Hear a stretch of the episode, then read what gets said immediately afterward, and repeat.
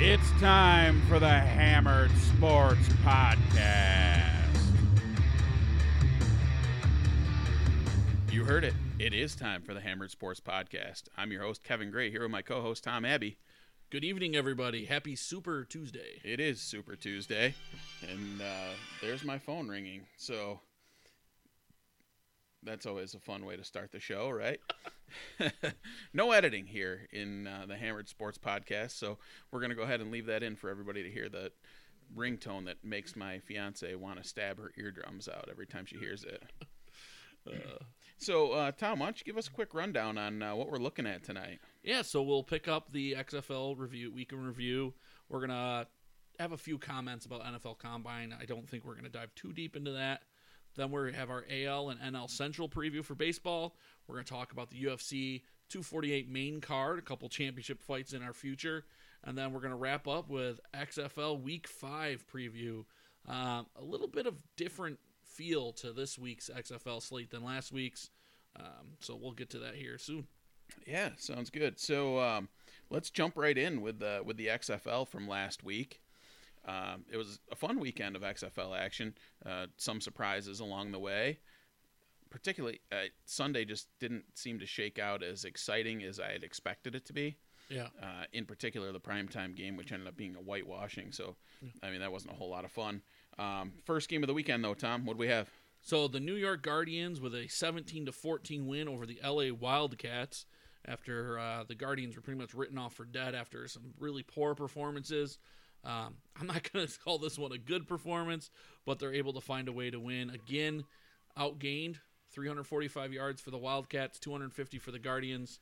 So almost another outgaining by 100 yards in this game. Yeah, I was proud of the wager that I made on this game. I felt like it was a situational wager, not necessarily talking about the talent of the teams, but rather the situation with New York coming back home, L.A. having to travel across country, coming off a huge win, the Guardians getting stomped in St. Louis. It just felt like a perfect situation for the Guardians to at least hang in that football game, and they managed to win it somehow. So despite being outgained, the big thing here that I would take away from it is Perez did not turn the ball over the way that they had turned the ball over a couple of weeks prior. Josh Johnson had a nice game. 25 of 40 for 325, 2 touchdowns and 1 pick. Yeah. Once again, the Wildcats have absolutely no semblance of a running game at all. Yeah, I mean, their rushing yards are abysmal, what they're doing on the ground. 40 yards rushing for them, not going to get it done. 3.1 per attempt. They just don't stay committed to it. They're not very good at it, and they get away from it really fast. When you look at the other side, the Guardians, 29 attempts for 122 yards to give them the 4.2 average. Again, nothing amazing there, but a solid commitment and a solid 29 attempts versus 13 attempts when the game was in the balance the entire time. It's not like one team was chasing. So to me, that tells me LA has no confidence in their running game, and the Guardians by default had to kind of try and run the ball because their passing game has been, basically futile the first few weeks here. So it's a huge win for the Guardians to get to 2-2 and still be in the hunt here in the East. Yeah, definitely put themselves right back in it. We'll preview their matchup coming up, but should be interesting to see how they progress. I mean, the one thing here is the Wildcats scored more touchdowns than the Guardians as well. The Guardians banged home a ton of field goals to get to 17. They only had the one touchdown. So a lot of weird things in Guardian games so far.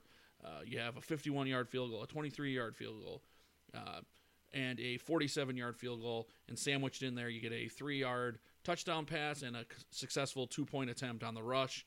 That gets the Guardians to their 17. So definitely interesting how the Guardians are winning. And the games they're winning, they don't even look like the better team statistically, but they're finding those ways to win. I still feel okay with them at 8 in my power rankings. I don't think that I'm going to make a move or an adjustment off of what I saw here. Yeah, I want to see what Perez does his next. I mean, assuming he gets the next start, I would imagine to see what does he look better. I mean, he kind of was sprung in there. He was a third stringer going to week one, and now all of a sudden he's starting. So does he come in? And if he does come in, does he look better? Did he improve? Because he protected the ball well. but he didn't do a ton, not a lot of big plays. So hopefully he'll be able to, get a little better, a little more comfortable. Maybe they'll call some more plays designed for him. And, maybe that uptick in offense will help them improve overall. Absolutely. So, I would call that probably just the gameplay seemed boring. It wasn't an exciting game to watch, really. It ended up being tight. But let's move on to the afternoon game on Saturday, where my St. Louis Battlehawks moved to 3-1 on the season with a 23-16 win over the Dragons. I also was happy with the outcome in this one because I took the over 38.5, and we got to 39 points in this one. Yeah, this was a much better game. The Battlehawks, unlike the Guardians, the Battlehawks won the game and looked like the better team. 8 for 17 on third down, 392 yards of offense, 23 first downs. Another week of them having a very good balance. 133 yards rushing, 259 yards passing. Again, no turnovers. They might have the best quarterback in the league. There's a little bit of debate there with Houston, but in general, I mean, you're talking 1 and 1A when you're looking at the quarterback play with these two. Yeah. It was a really nice performance out of the St. Louis quarterback, Ta'amu, this week. He ran the ball 16 times, so it looked like they kind of adjusted their game plan and decided they were going to get him involved carrying the ball this week. 16 for 63, no touchdowns, but averaging 4 yards a clip. And the rest of the running game struggled a bit. Keith Ford had a couple of nice runs, Tom. I don't know if you had a chance to see him, but he had two really good bursts in the game. He only carried the ball three times, making up a little bit for Matt Jones. 15 carries for 20 yards. The guy that it feels like they were just focused on stopping that run game in Seattle. So Tom, who ended up keeping the ball on the read option a ton because they were just cramming that box and attacking the give. And they threw it more than I think they, in their game script, they probably want to. 27 attempts, I would imagine they probably want to be closer to 20. Yeah. But, game dictates that they had to throw it a little more. They were probably in more 3rd and 5s instead of 3rd and 2s. But, again, they did everything right. They spread the ball out. I mean, again, when you're looking at the wide receivers, we got one receiver with 71 yards, one with 51 yards, one with 46, one with 41, one with 27. You have really so many, spread it around. I mean, so much distribution, so many guys catching multiple passes for you. 9 different receivers caught 20 passes in the course of the game. Yep. So, again, my concern for them is, are they going to have an explosive player when they need one to get up over the top? I haven't seen that yet out of this group, but they haven't needed it. They've been so good at just making first downs, getting the chains moved.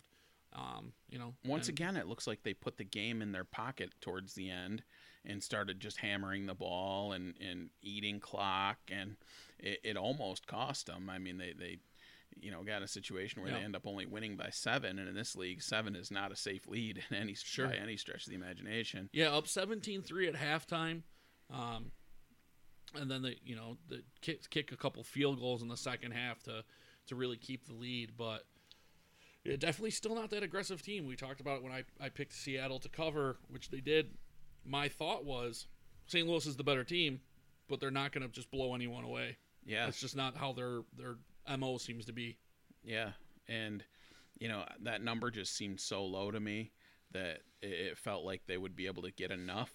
And they just barely did. So the passing game for Seattle was really ugly. Let's see, they were a combined 10 for 22 for 123, one touchdown, one pick. Yeah. Looks like they gave B.J. Daniels a shot.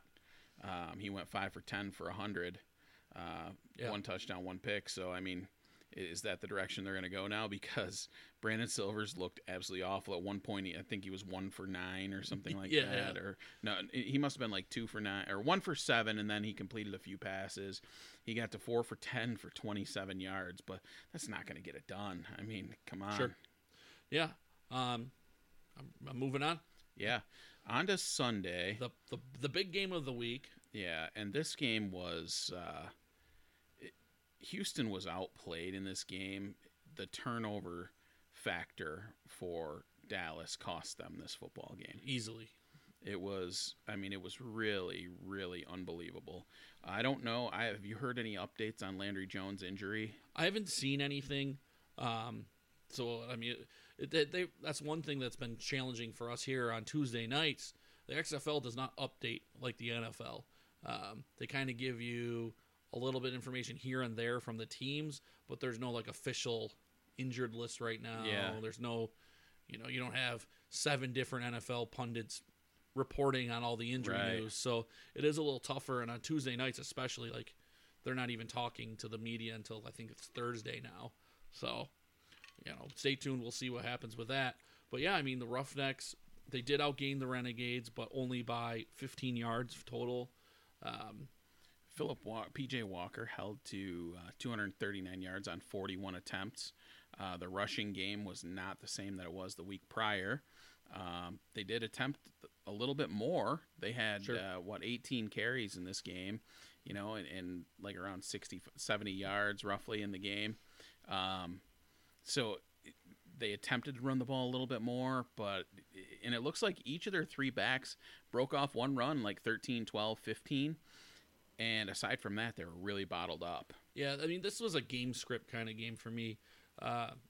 In the beginning, Dallas was just turning it over every time they had the ball. So Houston was in plus territory over and over again. It was 15-0, and with 2 minutes into the second quarter. Yeah. And this game seemed like it was going to get out of hand. Dallas did crawl back and made it 15-11 at halftime. So you really felt like, okay, they're gaining ground. But again, 5 turnovers from Dallas, just some real bad things. I mean, the last one picked up and returned for a touchdown when they got within 1 point. Well, that was the second to last one, right? Yeah, because at the end of the game, that was a turnover, right? Yeah, where Phillip Nelson throws the ball out in the flat. It's bobbed up in there. Yeah, they tried to run like a little quick screen out there. Yeah. And the guy doesn't hold on to it. They're at the 2-yard line looking to tie or take the lead. And it was like a minute or less left in the game at that point, I believe. So, that was a really unfortunate beat for me as somebody who backed the Renegades there. Sure. To get the ball inside the 5, first and goal. You're down 1 point. You're down 1 score when they're down 27-20. Yeah. So they have an opportunity to win that football game or at least extend that football game, despite the fact that they turned it over 5 times. Yeah, you got to think Dallas at the end of the third quarter scores. Dunbar gets in the end zone. They complete the 3-point attempt. They are down 1 point going to the fourth quarter. I'm on the edge of my seat going, what a great fourth quarter we're in for. Nothing happens. Yeah. Landry Jones fumbles. It's picked up, returned for a touchdown. That's how Houston scores in the fourth quarter, and then they play keep away. And Dallas gets it again, like Kevin was saying. They get inside the 5. They try a little bubble screen, which is a weird spot for a bubble screen. You don't have your corners are not space, backed up. Yeah. Your corners are not. I mean, what are they giving? Like a 2-yard cushion there. Yeah. Ends up being bumped in the air. The linebacker makes an amazing diving stab, catches the ball, and that's it. But unbelievable how Dallas was able to fight back. I mean, when you look at the score and you look at the stats, I mean, Dallas had this game within their grasp, obviously. I mean, you score and you decide to go for 1 to tie it, 2 for win. But yeah. So, I mean, coming out of that game, you still got to feel pretty good about how we had those 2 teams rated. I think Dallas I still think they're the 3rd best team in the league. Yeah. I think that they are, and they've got a couple of tough losses now. Yep, the first one without Landry, and then this one, Landry leaves, and just some tough luck with some balls and some bad decisions early on, but some tough luck in the end of the game. Yeah, and the one game, the final game of the week in prime time, where I was clearly on the wrong side of. We both were. Yeah, this was one where we were dead wrong. We thought that maybe DC's performance in LA was an aberration. But it turns out maybe weeks 1 and 2 were the aberration, not week 3, because they did nothing offensively, absolutely nothing. What they gained in the game, like 120 yards, 107 net yards for DC in this game. That's 1.9 per play. But listen to this crazy stat: The offensive plays ran between the two teams. The Defenders had 39 plays offensively. The Vipers had 80. Yeah. 41 more plays in that game. Just completely dominated. Yeah, I mean, the Vipers ran the ball 49 times in this game. Yeah. You know, for 250-plus yards, 260-some yards. Yeah. That's not something we saw out of them early this year. But if they're getting it right, first of all, Mark Trestman, their head coach, was a genius in the CFL. I mean, he was looked at as just this brilliant offensive mind. Very creative. He went to Chicago and flamed out there running the offense.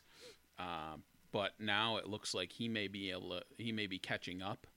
And it seems like these teams that can run the ball, they could create problems for other teams in this league. So, you know, and particularly the dual threat situation in St. Louis, I really like that. Taylor Cornelius carried the ball 4 times for 36 yards. That's a big thing, you know, to be able to bust off those runs when you decide to keep it and scramble. He was a decent player at Oklahoma State, but nothing that stood out. And when you run the ball for over 100 yards out of the 2 guys that are carrying the load for you, that's it's a recipe to win in this league, no matter who you're playing against, and that explains a lot about how they were able to play Houston tough the week prior. So it looks like they just got off to a slow start, and maybe a team to deal with later on here in the season. Yeah, I think winning in football usually follows running. I think if you look at it, rushing usually is a good indicator that you're winning the physical battles. You're able to create opportunities for easy passes, and I don't think that this league's going to be any different than any other we watch, and so far that trend has been pretty obvious, that teams that can consistently run the ball put themselves in third down and manageable, especially when you think about the quarterback play. It's not stellar, right? So getting your team into third down and manageable really becomes an important factor in running your offense. Cardale Jones, 9 of 22 for 72 yards. Yeah, just yuck. He's not showing anything right now. That's 2 terrible performances in a row. Is it time to give the UB alum, Mr. Tyree Jackson, the big man, an opportunity to show off that cannon and take off running? And, you know, maybe he's worth a look here instead of giving Cardale Jones the start next week. Yeah, it'll be interesting to see what they do. And we'll get to that game here coming up towards the end. Next, we're going to talk about the NFL Combine. Again, we're not going to get into specific everyone who won their drills, but I just wanted to talk about who stood out for you, who were some winners, who were some guys that you thought, okay, yeah, that's what I expected. Did anyone really just jump out at you? Yeah, well, I mean, there are a few things. It looked to me like Jonathan Taylor cemented his position as, you know, the 1 or 2 in the running back category. The only thing is that there's no drill at the Combine to see how well you hold on to a ball during contact. Yeah, or how many miles you got left. Yeah, but, I mean, he ran one of the fastest time, tied for the fastest time out of the running backs, which and he's a big dude, durable guy that, you know, that's one guy that stood out to me a little bit. I was listening to some guys talk about Jabari Zuniga from Florida and his straight line speed. He doesn't have a lot of bend to his game. So, you know, there were some really interesting prospects. And then you have to talk about the offensive linemen and the shows that they put on. Tristan Wirfs was unbelievable. Yeah. He's just a physical specimen. And, you know, that doesn't even account for what Mekhi Becton did at 370 pounds, running, sub 5'1", somewhere in the 5'1", roughly, in the 40. He also 17% body fat for Becton. Yeah, at 370 pounds. At 364 pounds he weighed in, and 17% body fat, a 5.1 40-yard dash. He's a huge, athletic human being. Yeah.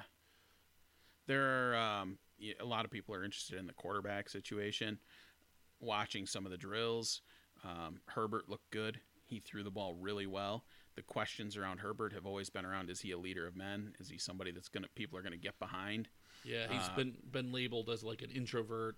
Really kind of keeps to himself. Yeah. Jordan Love showed a lot. Again, he's got a ton of physical ability, but he didn't perform very well in Utah State this year. But was that a product of his surrounding cast that he had there with the Aggies and a quarterback or a head coach change leading to his senior season? So there were a lot of factors going against him there. Yeah, we were talking about him before, and I really am interested to see where he goes. I think that's going to be a big thing. I mean, I think he has a lot of physical tools. If put in the right spot, obviously he could be very successful.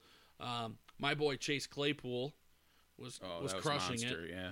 6'4", 238, a 4'4", 240, a 40.5-inch vertical, and a 19-rep bench press. Looking pretty large there, fella. Yeah, I think he moved himself up around in the draft. He might have been like a third, fourth rounder. Yeah, he might be. And second, now he might be a second rounder. Somebody falls in love with him, might take him earlier. The funny thing is, like, when you watched him on the field, he didn't look like a guy that was running away from people, but his numbers show differently now in the combine. So I'm not sure if he looks like a good route runner, a good physical body to go up and get the ball. And it seems like he may have the speed to do it too. His numbers are being compared to Calvin Johnson because they're the only two that were sub 4.5, 40 plus vertical at 6'4 plus or whatever. Yeah, so he's got some elite company when it comes to that kind of stuff. So I got this meme about him. He's bigger than Cameron Wake was at the combine. Yeah. He's faster than Odell Beckham was at the combine. More reps at the bench than Jared Allen. Jumped further than Devin Hester and higher than Julio Jones. Wow, it's an amazing athlete. He had a lot of contested catches at Notre Dame. They were big fans of, hey, we're 20 yards out. Let's just throw it up and see if we can get the cheapie before we try anything special. How'd you like to have him on the other side in Buffalo, huh? Yeah, I would be a big fan of that, especially if we can get him in the second round and get one of these big old lugs to move in at right tackle. But we'll get to that day. Yeah, we'll be there eventually. Yeah. So I mean, those were my takeaways from the combine. Cam Akers would be. Yeah, he moved up a bunch. Oh man, so. Florida State's been struggling as a running back of a struggling team. Sometimes you get limited attempts. So I think maybe that's ate into his performance, but a 4.47 in the 40, really good for a guy who's 217, and he did 20 in the bench press. I mean, just really somebody who cemented like, hey, I'm here. I'm fast enough. I'm strong enough. Maybe my production was a little on these bums I was dragging instead of. Yeah. I mean, he could have leapfrogged somebody like J.K. Dobbins. I think that the top of that running back draft is like 4 deep with Taylor, DeAndre Swift J.K. Dobbins, and Cam Akers at this point. So. Yeah, and it's really a mix and match of what you're looking for, you know. I know that some people have questions about Jonathan Taylor catching the ball in the backfield. If that's really important to you, well, Swift's your guy because he's definitely proven he could do that. Yeah. And then Akers feels like somebody who I don't know if he's going to manage an entire workload with a team. Taylor is the guy that you're going to hand the ball off to. The other guy that climbed the charts was AJ Dillon, and his numbers were insane. He's huge. He's also on my Buffalo Bills wish list. I like the backfield of him and Singletary. He's receiving a lot of comparison to Derrick Henry at this point, but his combine numbers are far better. Yeah. He's a big fella. He is a big dude.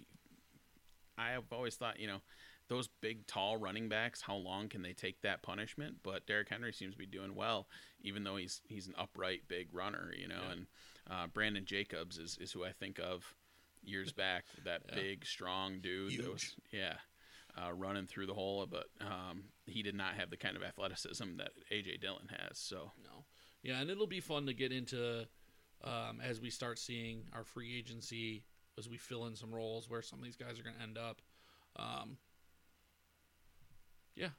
Anybody else you want to hit on before we move to baseball? Yeah, I don't think that there was anything that really – the medicals apparently went really well for Tua.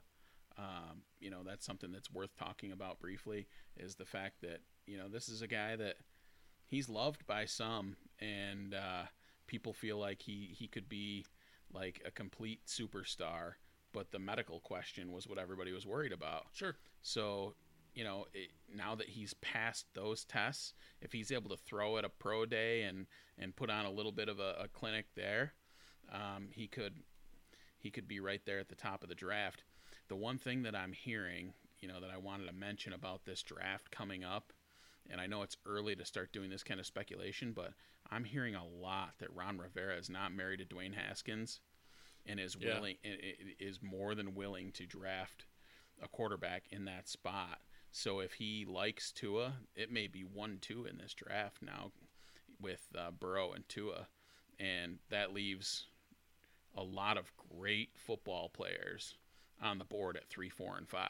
Yeah, I think it's also smokescreen season. So how much is that? They're just trying to maybe improve their trade down ability. That's the beauty of this kind of stuff. Yeah, where is it coming from? Who's floating it out there? But I mean, if I was him, I wouldn't be married to Dwayne Haskins either.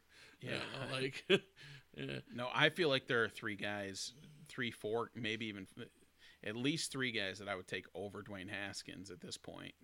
And the quarterbacks? Yeah, with Herbert, Tua, and Burrow. I think all three of those guys I would take over Dwayne Haskins. The beauty of this is also the quarterback free agent carousel will hopefully work out some of these kinks. You know, if the Redskins land somebody, you know, a veteran, maybe someone like Leftwich, they can bring him in there and, you know, push Haskins, and you got your options. Leftwich? Yeah, what I said. Oh, Bridgewater is what I'm thinking. Mother of pearl. I'm terrible with names.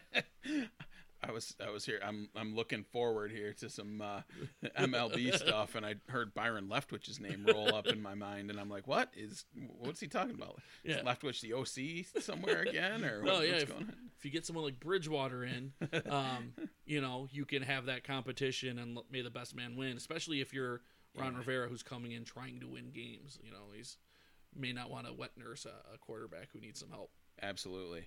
Tom, let's make a move to some baseball here and talk about the AL Central. Yes. Let's talk about the Minnesota Twins. Last year they won the division. This year it looks like a 92.5. Hold on here. 92.5 over under for them this season. Okay. So this is a team that's made a bunch of additions. They're a pretty good team, right? When you've got guys like Miguel Sano, they've got, you know, Jorge Polanco playing short. Now Josh Donaldson is their third baseman, much to your chagrin. Nelson Cruz at the DH. You know, that guy can mash one. Yeah. You know, they look like they're kind of in a win now type situation. I like their speed in the outfield with Max Kepler, Byron Buxton, Eddie Rosario. Plenty of speed, true outfielders, guys that you know, they belong in the outfield. Not necessarily great in the lineup. Some of them can hit a little bit, but their production at the plate is going to come from that ridiculously strong infield that they have. Yeah, I think the worrying right now is they have some pitcher issues already. Rich Hill is already on the 60-day DL. You know, they're expecting back June or July. Yeah. And then Michael Pineda is still serving a suspension, so he has 39 games. He has to sit out. So two guys you'd expect to be in the top three of their rotation are already – one's hurt. But I like some of the guys in their rotation, though. Jose Barrios is nasty. I love that guy's slider, and his breaking stuff is really fun to watch. Jake Odorizzi is a solid veteran that they expect to be at number 2. Kenta Maeda, he's been part of a winning team for a long time out there in L.A. This is a guy that can pitch, you know. Homer Bailey and Julie Chassin are the guys that they have right now at 4 and 5, right, with all those other guys that are set to come back later on in the season. So I would think that if Pineda and Rich Hill come back, that just gives them more flexibility in that pitching rotation. The good thing for the Twins are not a lot of great – there's no great team in their division that you've got to really compete with, as we'll get to next, with the Cleveland Indians. Last year, 93 wins. This year, 85.5 over-under. Yeah, so I'm surprised to see that number fall that much. I think they can be competitive throughout the course of the season. They've got Santana at first, Cesar Hernandez playing second. Lindor's amazing. Replacing Kipnis, essentially. He's kind of a journeyman. I don't know how great he's going to be, kind of a utility type guy. Lindor obviously is great at short. Jose Ramirez at third. He hit 314 with 19 homers and 62 RBIs despite missing a month last season. Pretty solid production there. You've got in the outfield, it's a big mess out there. You don't really know who the guys are going to be. You've got Oscar Mercado, Delino DeShields, Franmil Reyes, Domingo Santana, Jordan Luplow, and Jake Bowers, all competing for those three spots in the outfield. That's a huge question mark. Luplow's going to be on the roster. And Tyler Naquin will return from ACL surgery at some point. He'll be part of that group out there. So it's I guess now that I'm kind of going through this stuff again, their rotation scares me a little bit. Yeah, their rotation. Yeah. And I was just waiting for you so I can jump in. Yeah, their rotation is what I think is their biggest drawback. So the same MLB.com projections for their lineup is having Shane Bieber, Carlos Carrasco, Aaron Saval, Zach Plesac, and Adam Plutko are there. That's Zach Plesac. That's Dan Plesac's kid, I'll bet. So I'll just tell you a quick story here. I was out in Connecticut for work, going through a training session, and I was sitting next to this dude. He's probably he looked like he was 6'3", 6'4", looked like an athletic kid. And I started talking about the podcast a little bit. He's like, "Oh, I love podcasts. I'm a big sports fan." So I'm talking to him. His name's Dustin. And he starts telling me that he played baseball at Northeastern. And then he was in the minor leagues. He had just essentially retired from baseball and taken a job with the same company that I'm with. He's working in the sales group.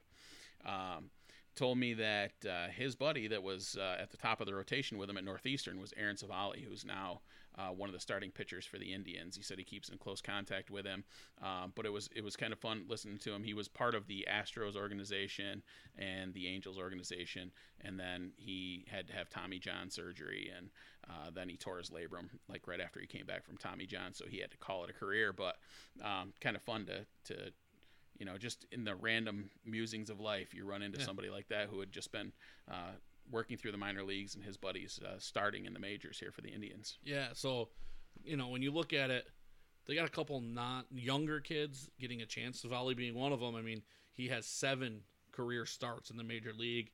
They have him penciled in right now as their number 3 starter. Yeah. That's a lot to ask. He did well in his 7 starts last year, a 2.34 ERA. Any bad. Yeah. 10 starts. And then Plesac only has 21 games started all last year. You're asking a lot from some young kids if you're really pushing for that division title. Doesn't mean they can't get it done. Just means, you definitely have some question marks. Carrasco had a bad year last year, over 5 in the ERA.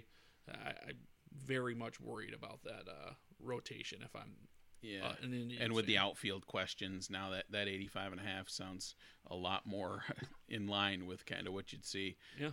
Almost feels like a team that could fall even further than that. So that's one that I'm going to keep an eye on for maybe playing the under this season. Yeah, absolutely. We move into the White Sox next? Yeah, the White Sox, 72 wins last year, finished 28.5 games behind, which is a big number. They're actually 83.5 for the over-under this year, with minus 150 to the over. Yeah, and this is a team that made some splashes in the offseason. They've got Yasmani Grandal and James McCann playing at catcher, so, their catcher position is great. Jose Abreu is your first baseman. Let's see, you've got Lurie Garcia playing second base. It'll eventually belong to Nick Madrigal, but they don't know if he's ready to kind of take that over yet. He's not there yet. Tim Anderson plays shortstop. He's been around for a while. Yoan Moncada, the guy is unbelievable. He could be he's kind of in a like breakout type season, I think you could see this kid be one of the top players in the league. So, you know, Tim Anderson won the batting title in 2019. Yeah. It's hard to believe how good this young group is. They've just rebuilt this team so slowly. In the outfield, you've got Eloy Jimenez, who, you know, unfortunately was a former Cub prospect that they traded away for Jose Quintana. And it hurts to see how good he is now. Nomar Mazara came over from Texas, it looks like. So, I mean, they've got a pretty good team out there. Encarnacion's going to be the DH. You know, he can mash. Yeah, absolutely. And then their starting pitching is, you know, I kind of like this group, especially 1 through 3 with Giolito, Keuchel, and Gonzalez. I mean, I hate Dallas Keuchel, but he's, you know, a good, solid pitcher, right? I mean, you got a firsthand look last season. Yeah, you know, he's solid. He knows what he's doing. Dylan Cease is somebody that I had to look up. He only has 14 career starts with a 5.79 ERA his career. I mean, you know who those starts were for? Oh, would it be the Chicago Cubs? Yeah, where he's drafted in the 6th round. Yeah. Yeah. So I mean, you never know with young pitchers. They could come up and be solid and eat innings and keep you in games, or they can just, you know, leave you hanging. This is a team I'd watch near the trade deadline to see if they want to add another arm. If they're in the hunt, I think they're a group that has a ton of young talent. This is a team that's going to be a pain in the ass for a lot of people for the next 3-4 years anyway. So right now, if you had to pick one to finish, to challenge Minnesota, Chicago or Cleveland? I think the talent on Chicago far outweighs the talent on Cleveland. See, I think Cleveland's lineup is better. I think their lineup is better, but I think the White Sox pitching is a little more reliable. I don't know, man. I mean, Grandal's a great hitting catcher. Jose Abreu can mash. Sure. You've got Tim Anderson, who won the batting title last year, and Yoan Moncada, who had a 5.7 FWAR last year.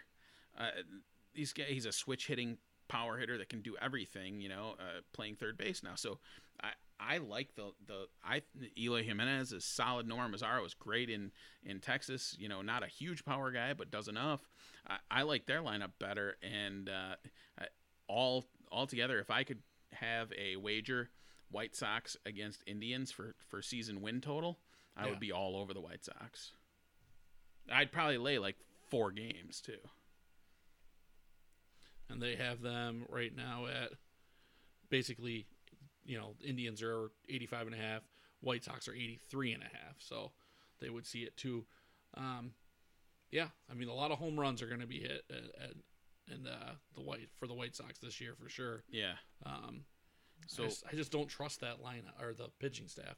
Yeah. Or no, the pitching staff is a little better. Gio Gonzalez is a known commodity. He's not great, but he's never going to pose you. Keuchel, same kind of deal.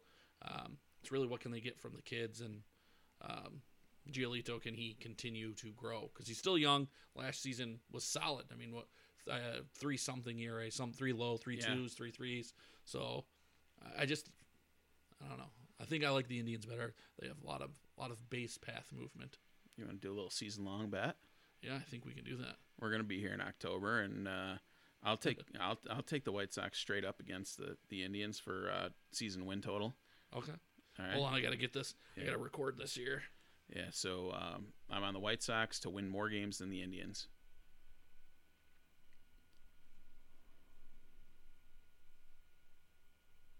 All right.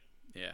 So let's move on to the bottom cellar dwellers. Yeah. And they are some cellar dwellers in this division. They're projected to be anyways, you know, sometimes these teams surprise. They were last year as well. Yeah, right, but sometimes these teams surprise. You know, we'll see if there's anything on the come up here. So Kansas City, 59 wins last year.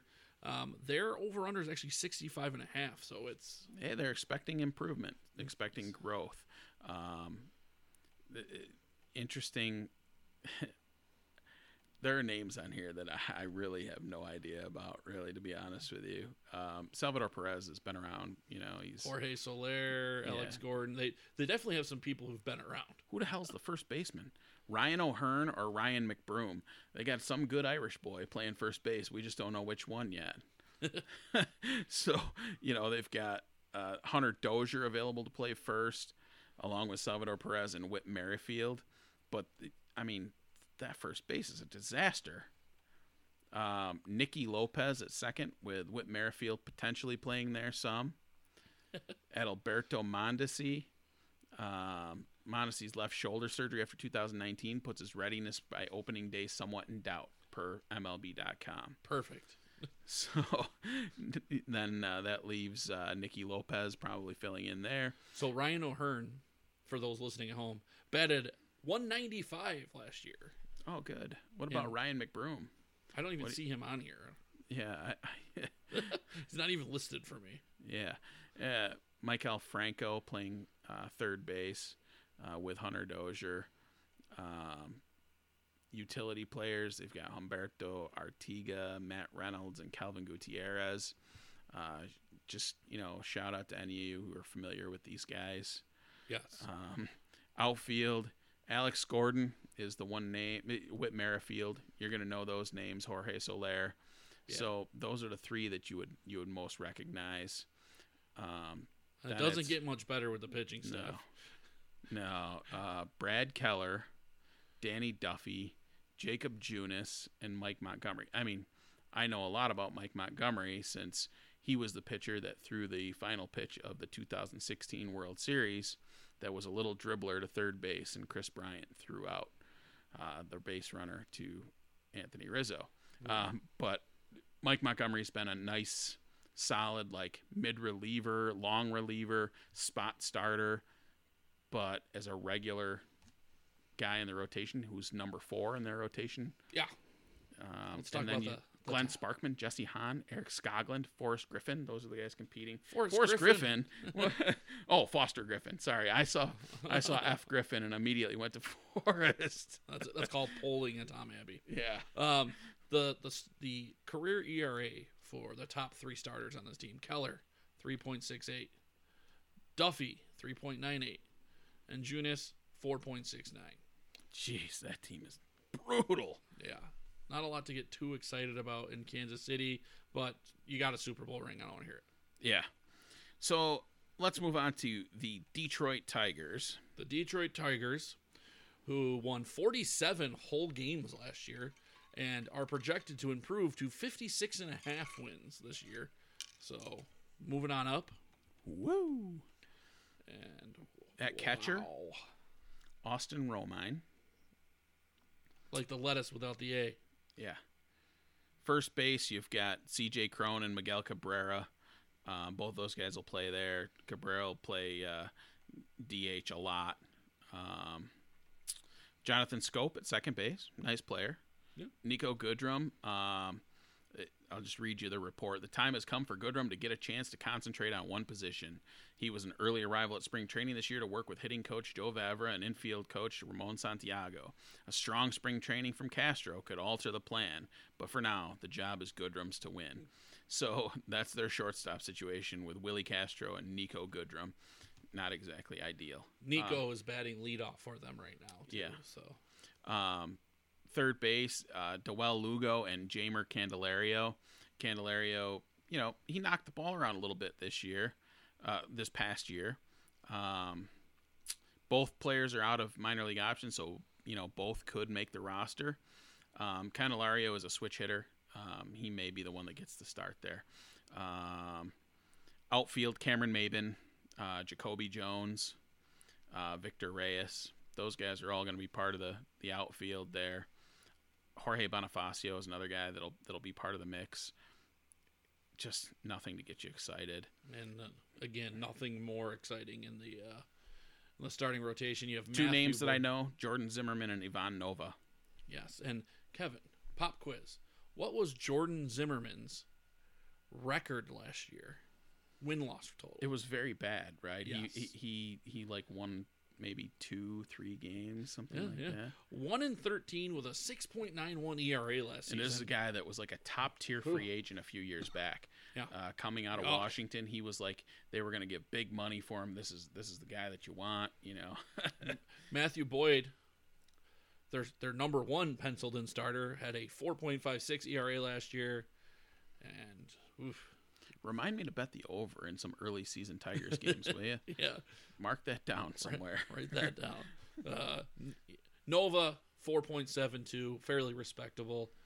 Been around the block. Been around the block. He's seen a few things. He can pitch his way to a 4.5 ERA and be the ace on that staff this year. Yeah, it is. That is rough. So, I mean, that's our wrap on that division right now. We do need to make our projections on it. Tom, let's talk about the division odds to win the division this year. Yeah, so the Twins are the leader going into this with a minus 175 payout.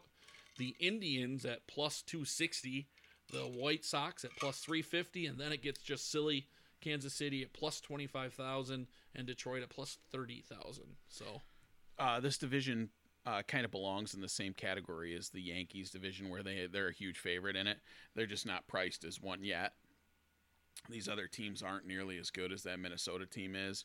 The safe play is to put a hearty wager on Minnesota here to win that division. I think that they will. I think even if they run into injury trouble, they'll have enough on that roster to win the division still. Yeah, I mean, when you're looking at it, you would expect them to be 10-game favorites over Cleveland and Chicago. Their next closest, I mean, they have it as 7 games, but I would say probably closer to 10. They're going to mash the ball in Minnesota again. It's a great team there.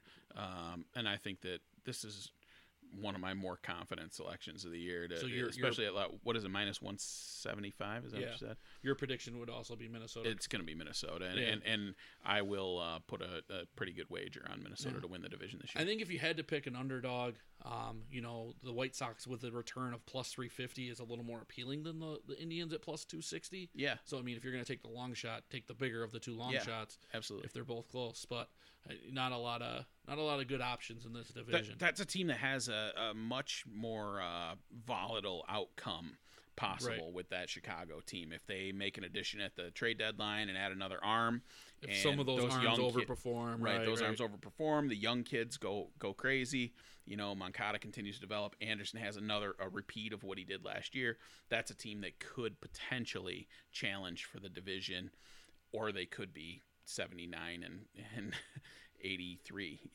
That's the kind of that's kind of what you're looking at with that group, I think. So we're gonna come back and talk about the NL Central, but right now we're gonna take a quick break, and we'll be back with you shortly. We are back, and it's time for some NL Central conversation here, Tom. I'm gonna let you kick it off. Give us the let's do this in reverse this time. What are the odds to win the division? So the Cardinals are plus 180 to win the division. The Brewers plus 220. The Cubs plus 225. The Reds plus 325. And the Pirates plus 4,500. All right. So who do you want to start with? Well, I think we'll just go the same way we've been doing. We'll go with the team that finished atop last year, with the St. Louis Cardinals. All right. So 91 wins last year, 87.5. Over under this season. Yeah, so this Cardinals group, they it's not a roster that's had a ton of turnover, and this is a team that always seems to be competitive no matter what changes they make. Sure. They're just a good organization, and they do a good job of reloading, as much as I hate to say that as a diehard Cubs fan. They start, Yadi Molina will be the catcher, of course. They've got Matt Wieters to spell him periodically, so nice little backup that you've got there on that team. Paul Goldschmidt playing first base. Guy's a stud. He's been around for a number of years now, and he is obviously. They have a young rookie, this Rangel Ravelo, that may get some time, but Goldschmidt's going to obviously hold that down. Colton Wong still at second base, Paul DeYoung at shortstop, Matt Carpenter is obviously the third baseman there, but you know, he comes off a terrible season where he averaged 226. So we'll see if he has a bounce back. Their outfield is Dexter Fowler, Harrison Bader, and then a bunch of guys that you probably don't know. Lane Thomas, Dylan Carlson, Tyler O'Neill, Justin Williams, Austin Dean. So they have a by giving away by not re-signing Marcelo Ozuna, that outfield gets a little dicey. I think that's probably the weak point in their team. And they've got a rotation featuring Jack Flaherty, Dakota Hudson, Adam Wainwright, and then a whole bunch of guys that are fighting for the 4th and 5th spots. Yeah, and I think their win total is actually really reasonable for where you kind of expect that lineup to be. The lineup's solid. It's not great. There's not a huge run on people that you're afraid of there, but they're also solid Major League Baseball players who are going to show up every day, put in good efforts, not really worried about too much of it. And then the pitchers, Flaherty's been really good. Hudson, he's fine. Wainwright has been around for forever. You know, nothing special from him last year, but he's still going to keep you in games. And the 4th and 5th seems to be where it's going to be interesting.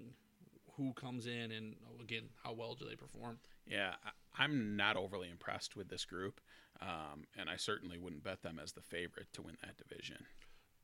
No. And in this division, as we get through some of these win totals and the division rankings, you'll see that it's a lot more wide open than, say, the AL Central just went over. You know, based on this, they have four teams who are plus 325 or better to win this division. Wow, yeah. So, I mean, it's really, Vegas sees it as anyone's ball game. The rankings go, for those four teams, you go from 83.5 games to 87.5 games, separating those four teams. So 4 games over-under split between the top four. Really wide open. You know, maybe a team gets hot, maybe a team gets a starter who they have as the 4th or 5th that catches fire. Yeah. That really could be the difference. Maybe even, you know, a trade deadline move. Who's next in the... the Milwaukee Brewers finished with 89 wins last year, over under 83.5 right now. You have Lorenzo Cain, Christian Yelich, Keston Hiura, Justin Smoak, and Ryan Braun kind of splitting time at first base, it seems. Yeah, Hiura's their young prospect that he's not much of a defensive player, but he can hammer the ball. So they think that he could be an exciting addition for them. Orlando Arcia is going to play short. Eric Sogard and Jed Jerko are going to split duties at third. This is not really their outfield is the best part of this group. Yeah. They're very top-heavy, I feel, in their lineup. Yeah. You know, it's one of those lineups, if you can hold your breath through one inning, you're probably going to get through another without much worry. And more nights. Look at this rotation, Tom. Tell me who scares you in that rotation.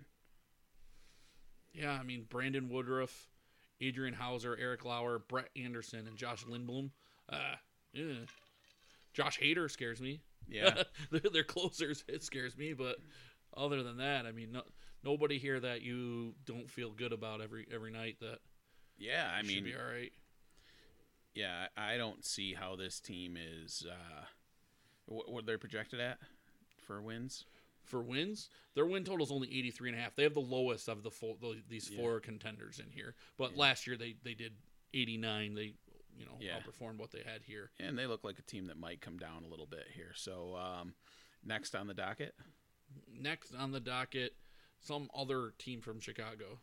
Oh yes, the Chicago Cubs, managed by David Ross. Grandpa Rossi took over there. Obviously, I'm excited about this group. We've got the same, pretty much the same core is still in place here. And the team underperformed last year, and there's been a lot of conversation this spring about the players feeling like they weren't pushed hard enough last year. Things may have gotten a little too laissez-faire by Joe Madden, where it was just, you know, show up when you want to kind of thing. The guy Javi Baez went as far as saying he felt like he was sleepwalking through the first few innings of each game.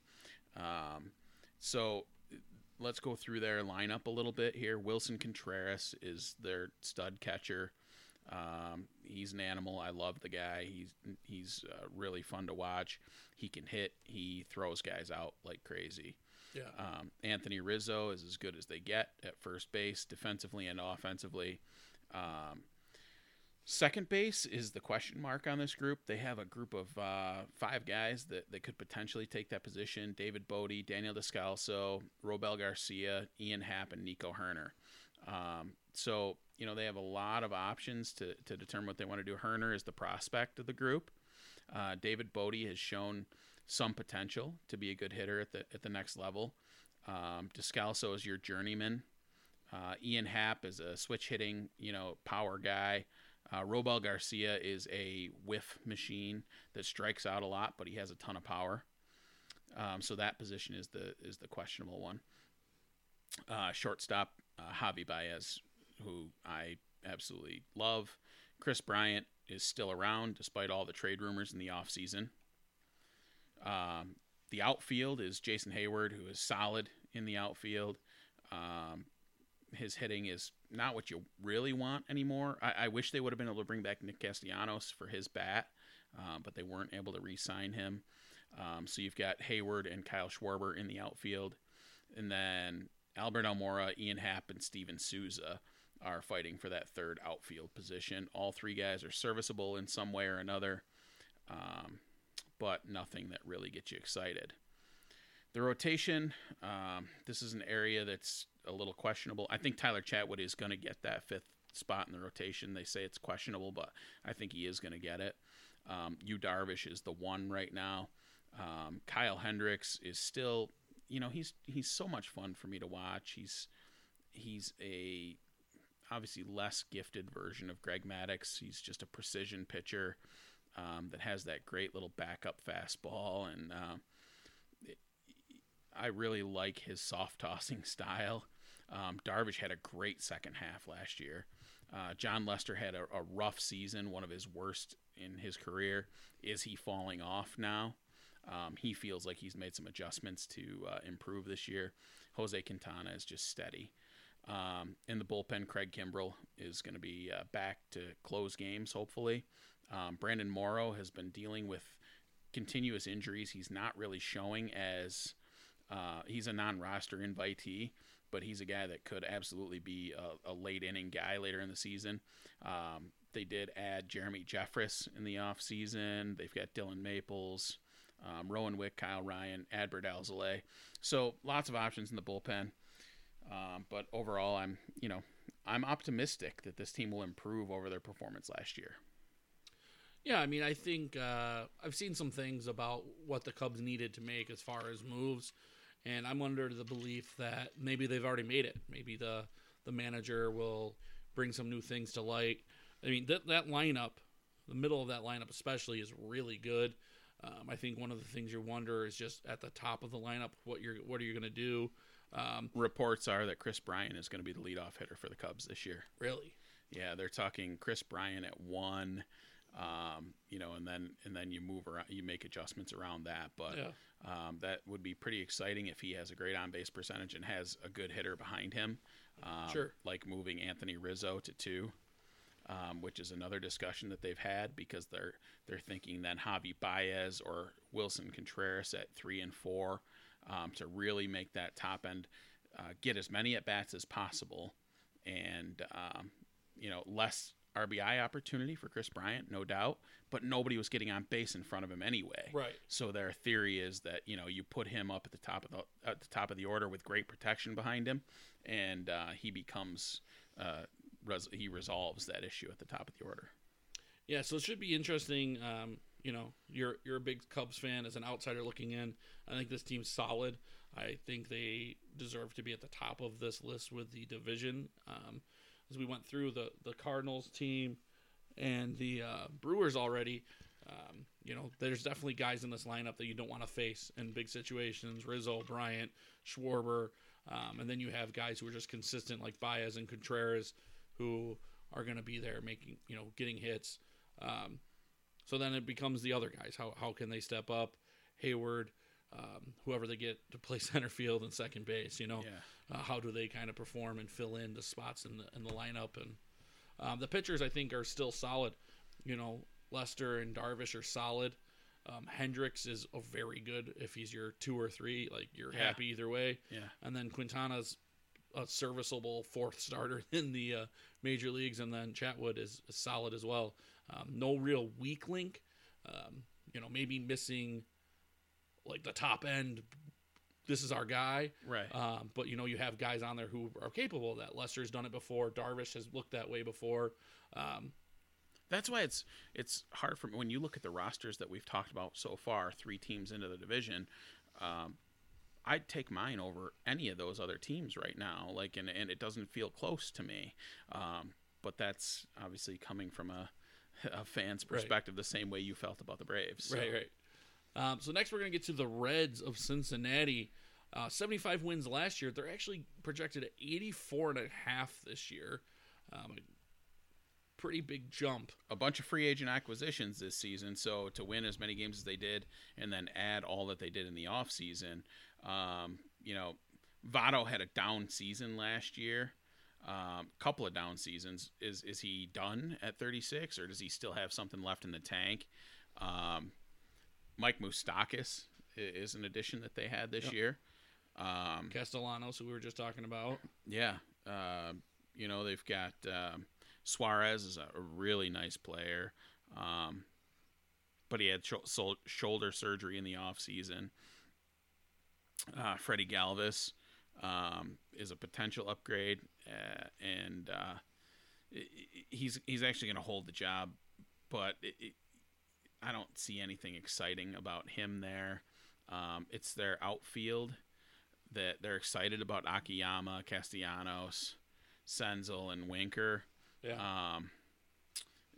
Castellanos is a nice addition, and Akiyama's a nice addition. But they had this Aristides Aquino last year. This guy murders the baseball, but I don't know if he can play any defense. And he's got some minor league options left, so they might wait until later in the season to bring him up. Talk about their rotation a little, Tom. You got Luis Castillo, Sonny Gray, Trevor Bauer, Wade Miley, and Anthony Desclafani. Yeah. Desclafani. So you have some usual suspects there, guys that we're familiar with. Miley, Bauer, and Gray, especially in the middle. They've been around. They're definitely major league talented pitchers. You know, you kind of know what you're going to get out of them. I think Castillo's the wild card. Solid last year, 3.4 ERA, young kid. Is he going to progress? Yes. Yeah, that's the big question. 226 strikeouts last year, so and only 190 innings. So that's a really good number. But will he be able to make that next jump from really solid prospect to really good pitcher? Now, can he make that next jump to you know, top of rotation starter, and that'll be the interesting thing for me from this group of pitchers. Again, solid group, a lot of veteran presence that, you know, you're not really concerned. Are they going to just really bomb all season long and not get it done? But again, do they have those top end starts in them will be the big thing. Right. So now let's move on to the one team that's not expected to compete for the division, and that's the Pirates. Yes, the Pittsburgh Pirates won 69 games last year, and their 69.5 is the over-under. So not a lot of movement expected here. Pardon me while I celebrate a huge Boston Bruins victory over the Tampa Bay Lightning here in the background. Two teams competing for the top of the East in the NHL right now. Yeah, I got nothing there. Yeah. My hockey team sucks. So here's one thing that the Pirates have Ben Cherington running the show now as their GM. He's a guy that comes from the Red Sox organization. Could be a nice change, but I think it might take time for him to rebuild what they've got going on there. Tell me a little about their lineup that you see. So Kevin Newman at short, Adam Frazier second base. They got Brian Reynolds, Josh Bell, who as a Braves fan, I saw him hit 1,000,000 home runs, it felt like, last year. Every time we were playing him, he was mashing something into the outfield. 37 homers total last year.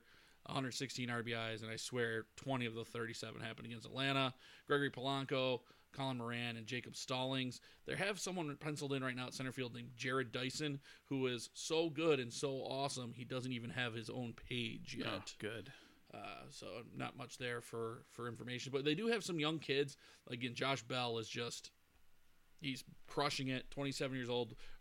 Realistically, on a better team, he would be somebody they'd be talking about as a possible MVP candidate coming into the year. Right. But, you know, your team usually has to be all right. And then the rotation, Joe Musgrove, Chris Archer, Trevor Williams, Mitch Keller, Derek Holland. Chad Kuhl on the outside looking in right now. Jamison Tyone is injured right now. He's out for the season, it looks like, so yeah. they're not going to have him at all. And Steven Brault, he has a shoulder strain. Who knows if he's going to make the opening day roster, but their pitching staff is concerning. Chris Archer has had some good years, but he doesn't strike fear into anyone anymore. Yeah, I mean, I feel like he's fairly inconsistent. You'll see him look great one game and then just not have it the last couple of seasons. So Joe Musgrove, a career 4.37 ERA guy. You know, he's been around for a couple seasons. That's it. Nobody again. That's really, you're looking up there going, oh man, we're up against it tonight. You know, there's definitely balls to be hit and runs to be scored against this lineup as well. Right. So Tom, give me your feeling about this division. So again, the fun with this division is it is wide open. The Brewers, I think, are going to take a step back from last year. I think when you're looking at the Vegas thinking 6 games back, I think it might even be more than that. The Reds, that lineup does not excite me at all. So to me, it comes down to the Cardinals and your Cubs. And I feel like you have the same thing. If the Cubs can stay focused and healthy, I think they're the better of the two teams. I would hope, as a sports fan, that they would take last year's disappointment, funnel that into some improvement. So I would take the Cubs out of this division. I just like their lineup's deeper, and I think their pitching is more proven. Yeah, and I'm going to back my Cubs as well. I think that they're going to have a little chip on their shoulder. Everybody thinking that, they didn't make any moves in the off season. Well, you know what? Those guys on the roster hear that stuff, and Chris Bryant's still there. And I think that they're gonna ball out this year. I think that David Ross is the right guy to lead this group. They absolutely loved him as part of the team that won the World Series. There's not a huge disconnect between what Joe Madden was and what David Ross was. He's picked up a lot of what he's going to do from Joe Madden, but he's going to expect more out of this group. He's going to make them work a little harder. He's going to, make them focus a little more, and he's going to probably hold their feet to the fire a little more than Joe Madden did. So for me, it's Cubs all the way. All right, so now we get to move to the big UFC pay-per-view, UFC 248. It's been a few weeks since we really dived into the UFC. They do have some cards sometimes that are, not good for material. But as we get into this one, there's definitely some fights to dig into. We'll go over the main card here, starting with a welterweight fight between Alex Oliveira and Max Griffin. Yeah, so... tell me a little bit about these fighters, Tom. What are we looking at? Alex Oliveira's been around for a long time. He's a veteran. He's definitely had his fair share of fights in the UFC, and then he's come out on top a bunch. Yeah, I mean, he's definitely one of these veterans who's been around. One of these guys that makes a career of just grinding, winning fights, having some big wins, but never really getting to the top. He's 18-8 in his career. 32 years old. Max Griffin is a little bit more of an unknown commodity to me. And that's what you look for in some of these other rounds. You have a tested, tried and true commodity in Oliveira, and now you have somebody who we're going to get a feeler for and get to see, is Max Griffin good enough to compete at this level with some of these better fighters? Is he good enough to, even take a step further? Yeah, so Oliveira has lost 3 straight fights to Gunnar Nelson, Mike Perry, and Nicholas Dalby. So he's on a slide right now, and his recent wins are over Carlo Pedersol and Carlos Condit. Obviously, is Carlos Condit is the natural born killer, right? Yeah. And before that, he lost to Yancy Medeiros, but prior to that, he had a nice run of beating Ryan LaFleur, Tim Means, no contest against Tim Means, Will Brooks, James Montazri. So, you know, he's fought some really good fighters before. What about his opponent? Has he faced anyone that we know? Yeah, he's fought a lot of the similar guys. You know, he beat Mike Perry with a decision. He lost to Thiago Alves in a decision. He actually fought Kobe Covington way back in 2016 and lost to a TKO. So, I mean, he's definitely fought some guys with some cred. 12-7 record. He's lost 3 of his last 4. You know, this has definitely seemed like one of those fights that the UFC likes to put on the main card where you have two guys who are, hey, one of you's staying, one of you's got to get out of this division and go somewhere else. Yeah, so 6 straight fights have gone the distance for Max Griffin. Yes. Where Oliveira's wins always seemingly come by way of knockout, but his losses tend to he's not good at going the distance. So right. What do we got next on the card?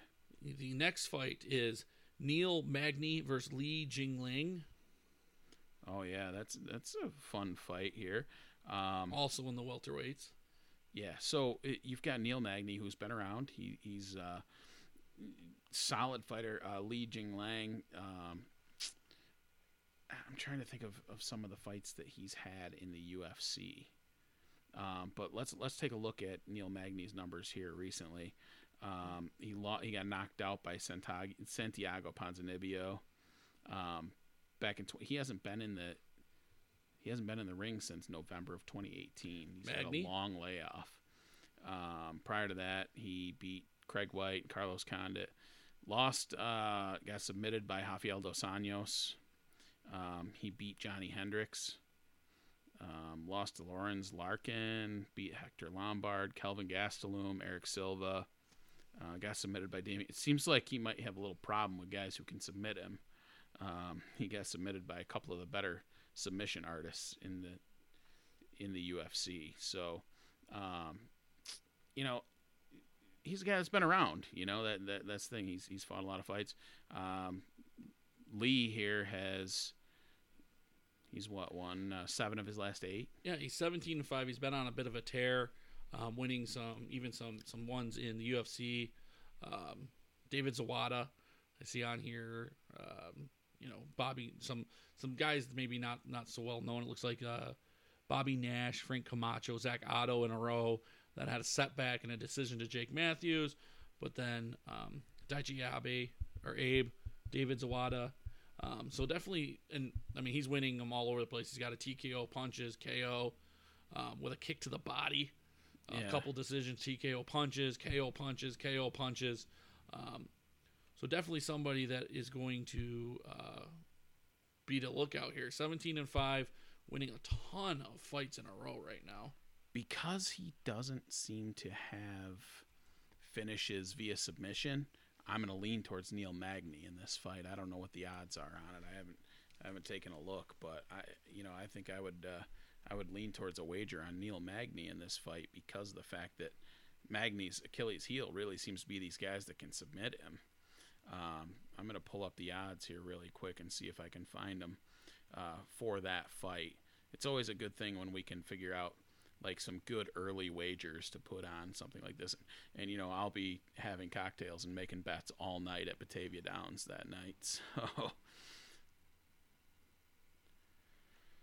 let's take a quick look here for the MMA odds this weekend. And in that fight, we have Alex Oliveira is minus 145 against Max Griffin, by the way. Max Griffin's plus 115. Really? Yeah.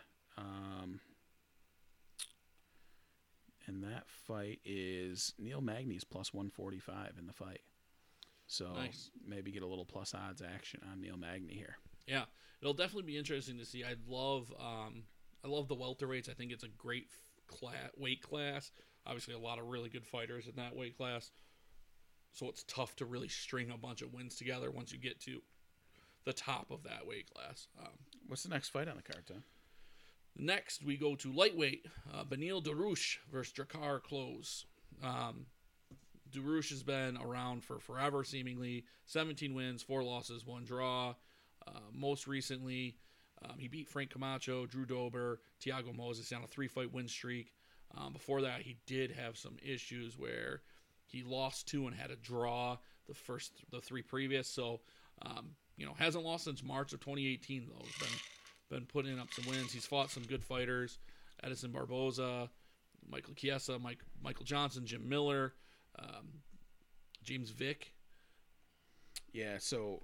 And he's taking on Drakkar Klose in this fight, who is a decision machine. Yeah. 8 straight fights have gone to decision with Klose. Klose looks the part of a knockout artist, but he doesn't seem to have that going for him. Yeah. But in this stretch of fights that he's had, 4, 5, 6, 7, 8, 9, 10, 11, 12, 13. In his last 13 fights, all of them are on here. All 13 that are on here. 11-1-1 for Drakkar Klose. Right. With his lone loss coming to David Tamer by unanimous decision. Tamer's a good, solid fighter. Yep. Nothing to be ashamed of there. So let me take a look at the odds in this one. Benil Dariush is favored, -170. Drakkar Klose is +140. So, I kind of like Klose in this fight too. Yeah? Yeah. Yeah, so I think it'll be interesting. I love DraftKings for these MMA fights. And it's a little different than betting because not only do you need to pick winners, but you also need to pick winners in explosive fashion. So, in that Magny fight, I might lean the other way for DraftKings just because the other guy has a lot of knockouts, a lot of TKO wins, definitely able to close the show, and that's what you're looking for in DraftKings. So definitely a different animal than actual betting the fights here. Yeah. And then we move on to it's Joanna against Weili Zhang, right? Yes, Weili Zhang versus Joanna for the Women's Strawweight Championship. Joanna comes off a decision victory where she was pretty dominant against the Karate Hottie, right? Yes. Joanna's very dominant, period. She's always seems to be faster, more efficient. She had a rough stretch with Rosa and then Valentina where she lost 3 out of her 4. But besides that little blip on her radar, she's been very dominant. She lost the 2 fights to Rose. And then got beat by Valentina Shevchenko, who we just saw have a completely dominant performance. Yeah. I don't think you can fault her for those losses. Rose obviously showed that she's, much stronger than she was early in her career. So those were, tough losses for her. Zhang, on the other hand, is she's won every fight since her early fight in her career, including wins over Tisha Torres, Jessica Aguilar, Jessica Andrade. She's submitting and knocking out 2 out of her last 3.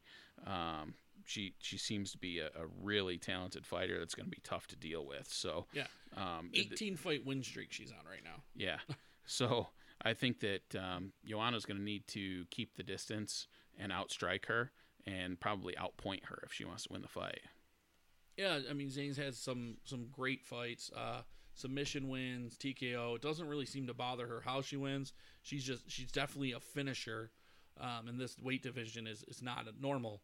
Out of her 18 wins, 11 by KO, TKO, 4 by submission, only 3 decision victories. That is pretty dominant for this weight class.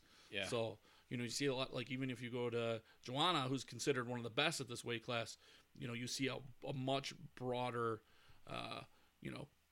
3 KOs, 2 subs, 12 decision wins. Yeah. So it's a lot different of an animal that you're getting in there with somebody who's really pushing for those wins, and then someone who's really just trying to win the fight. And Joanna, she peppers the people, but sometimes she has hard time, affecting damage. So it'll be interesting to see those 2 styles match up. Both are very good. It should be a fun fight. Yeah, no question. And the main event. Ioana is an underdog there at plus 140, by the way. I like that. Yeah, I'm with you there. So the main event of the evening is the Son of God, Yoel Romero, taking on Israel Adesanya. Adesanya's perfect in his career. Not so bad. And they say that no one really wants to fight Yoel Romero because he's a dangerous dude. He's 42 years old. He's terrifying. He's lost 2 consecutive fights, 3 of his last 4. 2 of those losses were to Robert Whitaker, both by decision. And then he lost a unanimous decision to Paulo Costa, who looks like an up-and-coming superstar. Yeah. Other than that, he knocked out Luke Rockhold, knocked out Chris Weidman. He beat Ronaldo Souza via decision. He knocked out Lyoto Machida. He knocked out Tim Kennedy. He won a decision against Tavares. He knocked out Derek Brunson. He knocked out Ronnie Marks. He knocked out Clifford Starks. He just knocks dudes out. Yeah. He's a scary, scary man. And I feel like in this fight against Adesanya, who is taking on everyone, Adesanya better be very careful about getting in range of Romero. And the thing is, Romero is skilled in so many ways. So I think, though, this fight actually for Adesanya is kind of perfect. The recipe for beating Romero is out there. Keep your distance, pepper him with shots, control the rounds, push the pace. He's not going to last. He's not going to last 5 rounds at 5 minutes. It's just he hasn't been able to do it yet. He gasses. He is a big guy with a lot of muscle.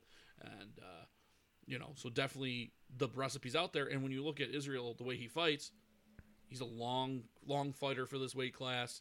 He's able to strike from a bunch of different ways. He's quick.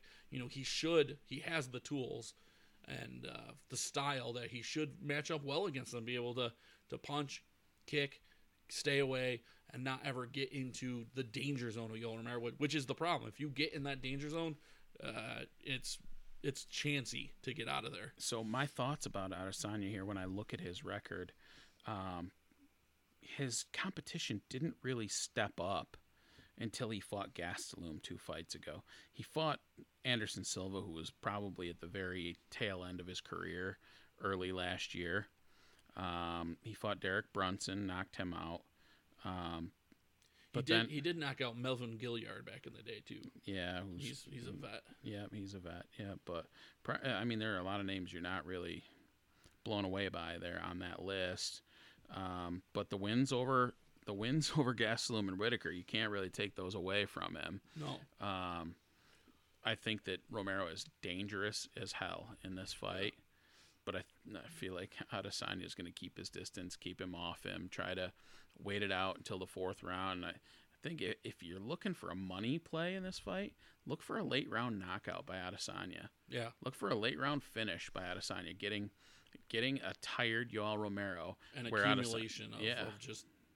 I mean, you're probably looking at a high output for him in most of this fight, 30, 40 strikes a round, and then that'll eats away at you. And that's definitely the game plan. Yeah. I'll be interested to see if Romero tries to take him down. I would. Absolutely. I'm looking for those scrawny legs and getting my big arms around him and saying, okay, can you get up? Yeah. I don't feel like if he stays on the feet the whole time, unless he can close the distance, I don't think he has a chance. He's had some explosive knockouts closing the distance from out of nowhere. So it's not that he can't do that. Yeah. It's that is Adesanya so quick that he's going to be able to defend himself there. So, it's going to be a fun card. I'm excited. I'll be watching it out for the night, and I can't wait to do so. I'll have lots of action on it, including DraftKings and betting fights individually. So it's on Saturday. Fully expect our Twitter account to be buzzing with picks. DraftKings lineups from Tom and I both. Let's screenshot our favorite DraftKings lineup too. Yeah, let's throw that out there so they can play along. You know what? Let's create a DraftKings for our listeners, ourselves and our listeners. We'll see if we can get enough of you guys to jump on with it. We'll promote it on social media. And we'll see if we can create our own contest, compete against Tom and I in a DraftKings this weekend. We don't necessarily have to make it a cash entry. You can do those free entry ones on it. or a very low cash entry one, but it'll be a great time, and we'll try to put something together for this weekend. I'm really excited about it. So with that, Tom and I are going to take another quick break, and then we're going to wrap with our XFL picks while we talk about it here off air, and see exactly what we like for the XFL this week. So stick with us. We'll be right back. And welcome back. Let's wrap up the show, Tom, with our XFL picks for this week. Let's do a little preview of XFL Week 5. Yeah, Week 5. So a halfway point in the season. Yeah, already, believe it or not. So the first game, Saturday, 2 p.m. on ABC, we have the Houston Roughnecks hosting the Seattle Dragons. Houston is a 13.5-point favorite, over under 45.5. My first thought, that's a lot of points. I think Houston is a very good team, although they did not look their best against Dallas last week. They're still 4-0 for a reason, and Seattle has been a tough out. So could be a big change out of the Seattle group if BJ Daniels gets the go at quarterback over Brandon Silvers. Yeah. Jim Zorn is the head coach in Seattle, and he's refusing to tip his hand on who is going to be the quarterback. But BJ Daniels came into the game, and he had a monster game running the ball. I can't see. He ran for 84 yards on 7 carries, as well as going 5 of 10 for 100 yards, scoring a touchdown. He did throw a pick, but I feel like this creates a much more explosive Seattle offense that teams haven't seen before. Yeah. I think that they've held it close to the vest in their games previously. Their defense seems to be doing a decent job against everyone that they play. But I feel like this is an opportunity here, if BJ Daniels gets the go, to potentially hang in this game. And, the Roughnecks, they don't shut anyone down with their defense. Their offense is just explosive and difficult to deal with. Another big thing is their starting guard, William Campbell, who didn't play against St. Louis, is returning from a knee injury. He was a full participant in practice this week. One thing that's kind of under-publicized, Mike Riley left the team as the offensive coordinator for personal reasons before the season started, so Jim Zorn had to take over the duties as the offensive coordinator, and I think it's taken him a little time to get some flow going. That offense looked rough early on, but maybe with B.J. Daniels giving them a multi-dimensional quarterback, I feel like this could be an opportunity for them to cover that spread at least, and maybe really battle Houston in this game. Yeah, I think when I'm looking at it, the top two teams are still Houston, St. Louis, right? I think you would put St. Louis up over Dallas. And I think when you see that they were on the road at St. Louis, which is the hardest place to play right now. Yeah. They only lost by 7, and they had all this quarterback nonsense going on. So if you can get them with the better quarterback in for the whole game, you got to think they're able to pull within 13.5. Yeah. Even with some maybe late game scores or something like that. Yeah, if it does get out of control. Right. Next game on the docket. So my pick Seattle, your pick Seattle? Yeah, same side. All right, same side. Yep. New York Guardians at the Dallas Renegades. Renegades are currently -8. So we actually were just looking this up, and they are saying Landry Jones is out for 2 weeks. So you will see a new quarterback in for Dallas. Philip Nelson. The Guardians have a quarterback coming off his first start who looked a lot more consistent, something that maybe they can build around instead of some of the just atrocious play from McGloin. And, it definitely might be two teams on opposite ends here. As bad as the Guardians looked 2 weeks ago, this week they looked like a competent football team. They ran the ball well. Their running backs are very fun to watch. They run with violence. Very, very much so. So I think, again, I think you give me the points. The Guardians have bit me in the past, taking them with a big point spread, but I think with Dallas... I tried to talk you into that last week. I said, don't be scared, because you're going to lay the points with L.A., and the situation said something different, and now you're going to go back to them, and I'm a little concerned. I'm a little worried now that you're jumping back on these points. Yeah. I mean, I just feel like... they're a week ahead of where Dallas is going to be now. Their quarterback already got his first start out of the way. He looked competent. He looked fine. Now he's getting his second start. Dallas, this guy's going to come in with his first start. I mean, and they're only practicing 3 times a week. So that's not a lot of reps to get ready. The one edge, though, is Nelson did start week 1. right against St. Louis and played them tough. They lost, but they lost. You know, the big thing for me here in this spot is New York's coming off a great situational spot. I'm going to wait to wager on this game because I think that the injury news leaking out slowly the way it does in the XFL is going to bring this line down some. I think that you might be able to steal a wager on Dallas later on in the week at like -6, 6.5. And that's what I'm going to look to do. If I can't get that, I'm going to play the under in the game because I hate both offenses without Landry Jones. Here's the thing with that Renegades team, though. They've run the ball really well in general. Landry Jones is killing their overall production with his turnovers. Yeah, those turnovers are awful. That's why I think that the downgrade may not be much from Landry Jones to Phillip Nelson. So now, as I'm talking through it with you right now, I just talked myself into playing the Renegades at the -8 right now. All right. So we're going to book it at -8 right now here, and that's what I'm playing. So, you know, up to -8, go ahead if you like my side. But I think that it's going to go lower as the week goes on. So wait to make your bet. Yeah. Nelson was captain check down in his first game. 33 completions for only 218 yards. That's fine. Do that against the Guardians. You probably win the game if you don't turn it over. 4 sacks. He took 4 sacks. And a long of 21, and through the no touchdowns, 1 interception. The team only scored 9 points. So not a lot to hang your hat on, but he does have, you know, like you said, he does have some experience running the team. Right. Next game. What do we got? The St. Louis Battlehawks are going to D.C. to play the Defenders, who are on the ropes right now. The Defenders are getting 3.5, and it is a 38.5. This is over under. This just feels like Trap City right now, doesn't it? Yeah. I mean, the way the Defenders have looked the last 2 weeks, the way the Battlehawks have looked the last 2 weeks, how's this spread only 3.5 going to DC? I mean, it feels like this is a Battlehawks team that might be closer to 10, 12 points better than DC right now, the way that the two teams are playing. Yeah.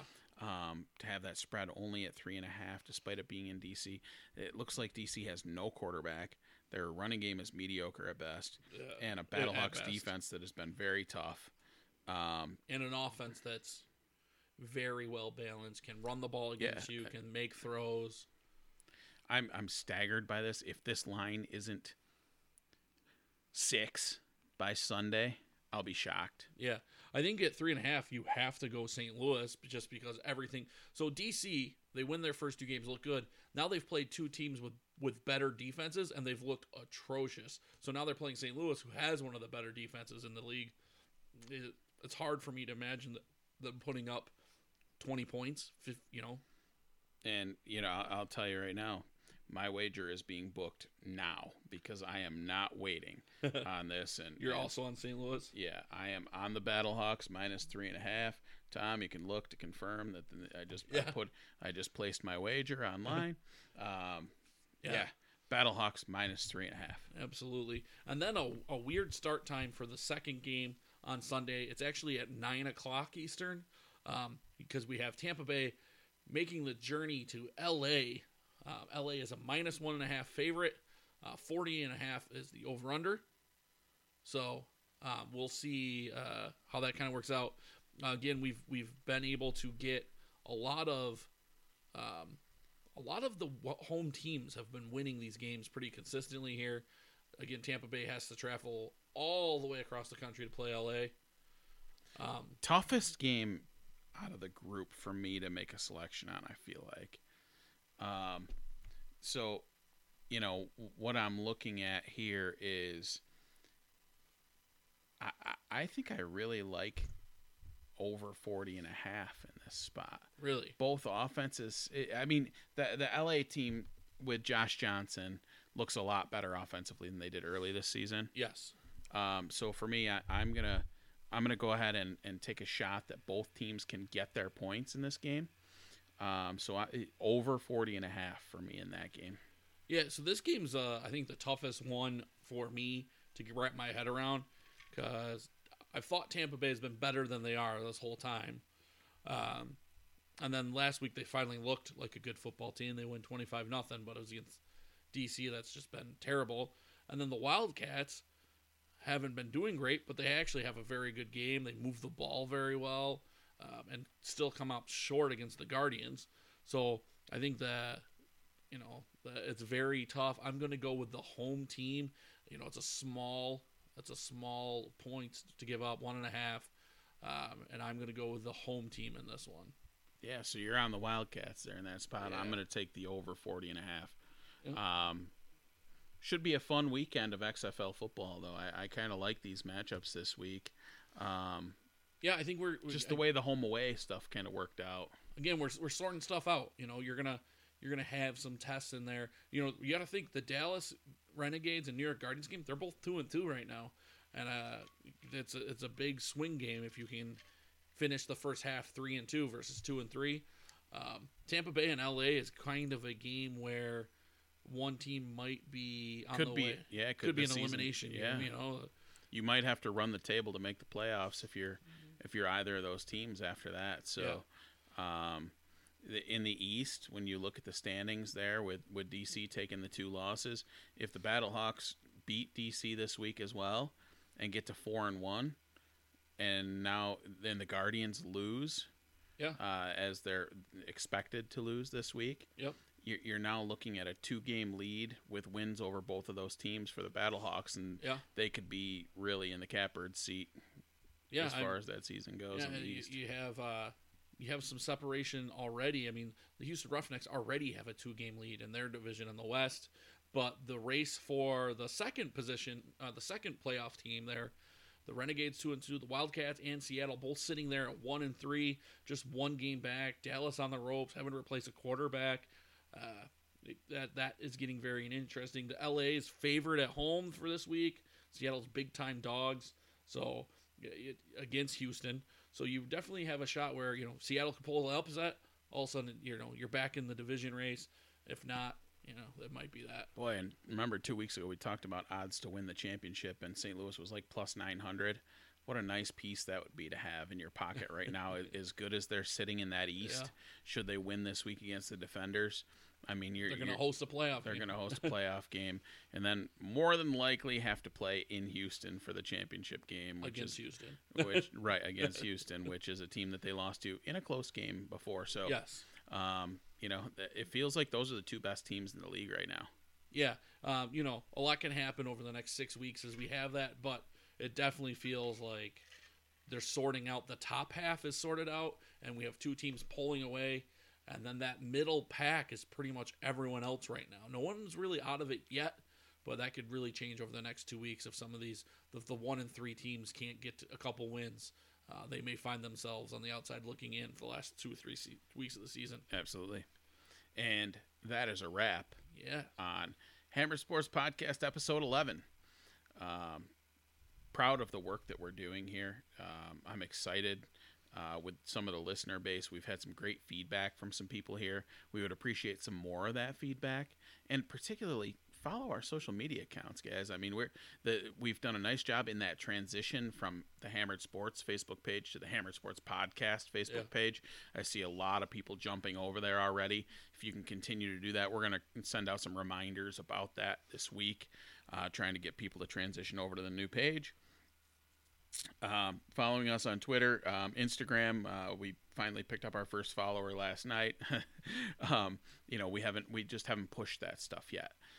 So that's Hammered Sports Podcast on Instagram, at @Hammered_sports on Twitter, at Tabby11 on Twitter, at KGradeJr99 on Twitter. You know, we're everywhere, but mostly I'm telling you, Twitter is such a great medium for sports and gambling and picks and commentary and polls. Yeah. We're going to be active as hell on Twitter this weekend, I can tell you that. Yeah, a lot of the big games, I mean, we're all over. So when you see a weekend where you have a lot of XFL games, a big UFC card, you bet that Kevin and I are going to be on there talking, trying to get people to talk with us and share what other people observe, other people's thoughts. I mean, it's definitely things, yeah, we like to share. And, you know, Sunday night I gave out a winner on Twitter. So winner on Twitter. Say that 5 times fast. Yeah, I know, right? And that was the Lakers at the Pelicans, and they were getting 1.5 point. Yeah, I think they were plus 1.5. They ended up winning the game by like 8 or 9. But yeah, we've been giving out some nice little winners there. That's 2 in a row that I've dropped nuggets either just before or mid game, and those are nice winners that people could be taking advantage of if you're following us there. And we've had just a brief delay on the website because I've written an article that I'm trying to get really well refined here that I want you guys to enjoy.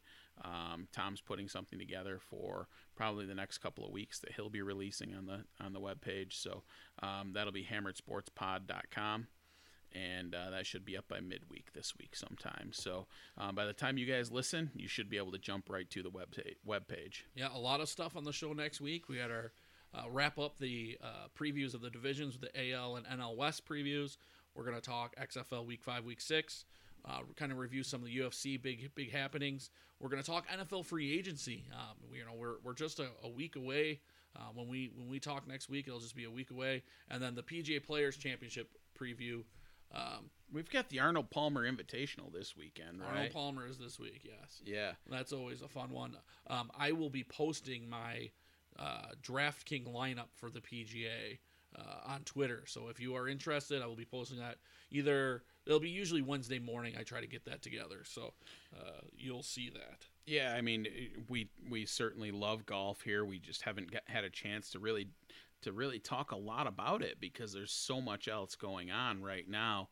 There are I'm just going to give a quick couple of picks here for you. If you want to get action and take a shot this weekend in the Arnold Palmer Invitational, you can get Brooks Koepka at plus 2,600 right now to win the tournament. He's been kind of laid off, and hasn't been playing a lot, but he's got as much talent as anyone in the game. So Brooks Koepka at plus 2,600, and the other play I would make is Justin Rose at plus 3,500. So plus 2,600 Brooks Koepka, plus 3,500 Justin Rose this weekend in the Arnold Palmer. Yeah, definitely a fun tournament to watch. Always some good. They always do a really good job of putting some awesome pairings together, some featured groups. So take a look at that, and then stay on the lookout. I'll be putting a DraftKings lineup out there for everyone to take a look at and see if you can get a better one than me. Yeah. All right, guys. Hey, thanks again for listening. It's been another great week here. Can't wait to get back with you again next week. We appreciate you. And everything we're doing here is about building a great listening experience for all of you guys. So keep plugging away and get some winners, right, Tom? See you next week, guys. See ya.